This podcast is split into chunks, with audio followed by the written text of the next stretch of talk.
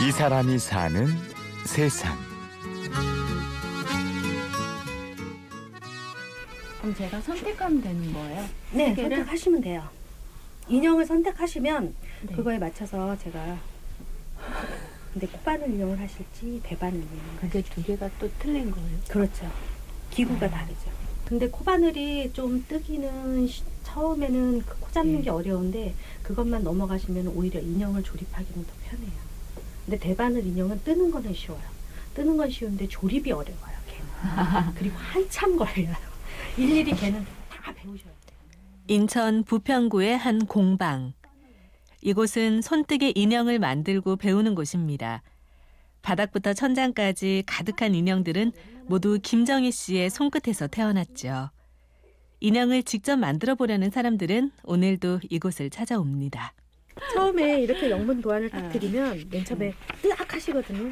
아니 보통은 이렇게 기호로 그렇죠, 막 그렇죠. 그게 왜 그, 그게 어 그게 왜 그러냐면요. 일서에 길들여져서 그래요. 맞아요. 일본 사람들이 음. 이런 도안을 다 그림 도- 도안으로 만들어 버리잖아요. 그런데 요즘은 외국 도안은 다 이렇게 영어 서술식 도안이란 말이에요. 그러면 어렵게 생각할 게 없이 얘네도 마찬가지예요.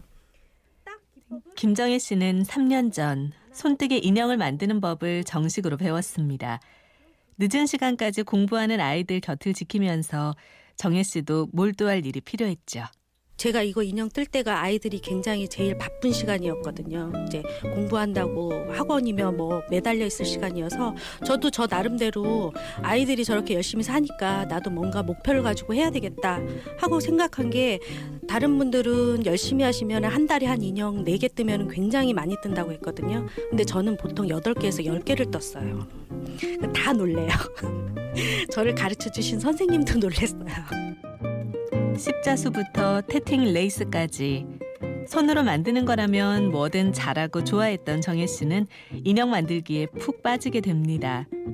이미 아이들도 다 자랐기 때문에 이 일에 집중할 수 있었죠. 김정희 씨의 집안에 털실로 짠 강아지, 토끼, 곰인형들이 가득 차기 시작했습니다. 피노키오에 나오는 제페토 할아버지처럼 인형 하나하나에 생명을 불어넣으며 200여 개의 인형이 만들어지는 동안 배우려는 사람들도 하나둘 늘어서 공방을 열게 됐습니다.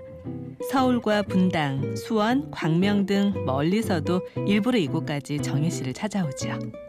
20대 분들은 이제 이런 요즘에 그런 뜨개 문화에 대한 그런 걸 배우러 오시는 거고 그리고 연세 드신 분들은 손주가 너무 좋아하는데 이런 그냥 일반적인 봉제 인형 사주시는 것보다 본인이 이제 어느 정도 뜨실 줄 아시니까 그냥 인형 뜨는 거 배우셔가지고 선물하신다 그래가지고 60대 분들이 의외로 많으세요. 손가락에다 이렇게 바늘을 링 안에 넣어서 이 걸려져 있는 실을 갖고 와요. 그래서 손가락을 빼면 이게 준비예요. 이게 매직링이에요. 준비.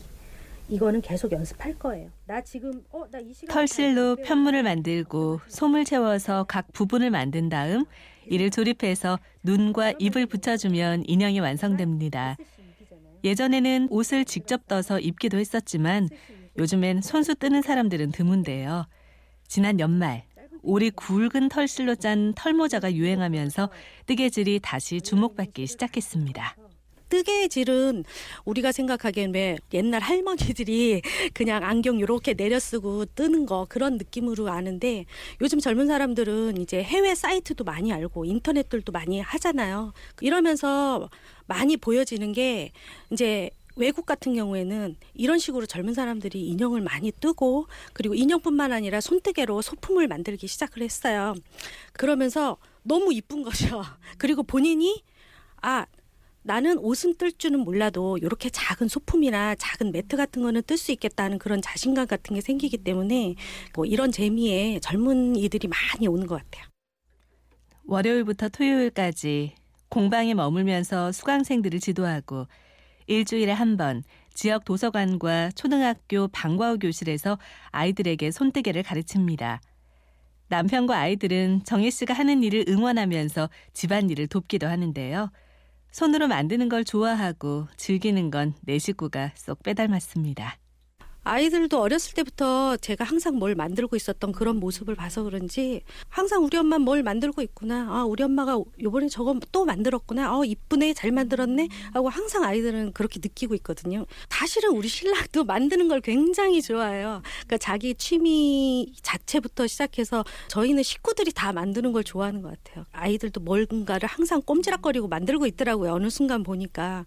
그래서 항상 집에 보면 서로들 다 서로 각자 자기 거 만드느냐고 정신없는 그런 것 같아요. 한 코 한 코 바늘을 움직이다 보면 정혜 씨는 어느새 몰입하고 있는 자신을 발견합니다. 애착을 가지고 즐거운 마음으로 할 수 있는 일을 찾게 되는 건 분명 행운이죠. 인형을 만들며 자신의 삶에도 생명력을 불어넣고 있는 김정혜 씨.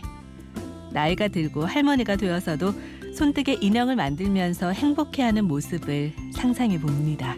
이제 제 나이 때 가정주부가 어느 거 하나에 집중할 수 있는 그런 문화가 없잖아요. 그런데 다행인 건 그나마 손뜨개가 많이 요즘에 노출이 되면서 이걸로 인해서 나 자신도 찾아갈 수 있고 또 인형 다 만들어 놓은 거 보면은 얘네들 눈 땡글땡글 뜨고 있으면 얘네가 생명이 있는 애들은 아니지만 다 내 새끼 같고 제가 다 배 아파서 난 애들 같아요. 그래서 보고 있으면 너무너무 흐뭇하고 행복하고 또 같이 뜨면서 의견 나누고 이러는 게 보람 그런 것 같아요.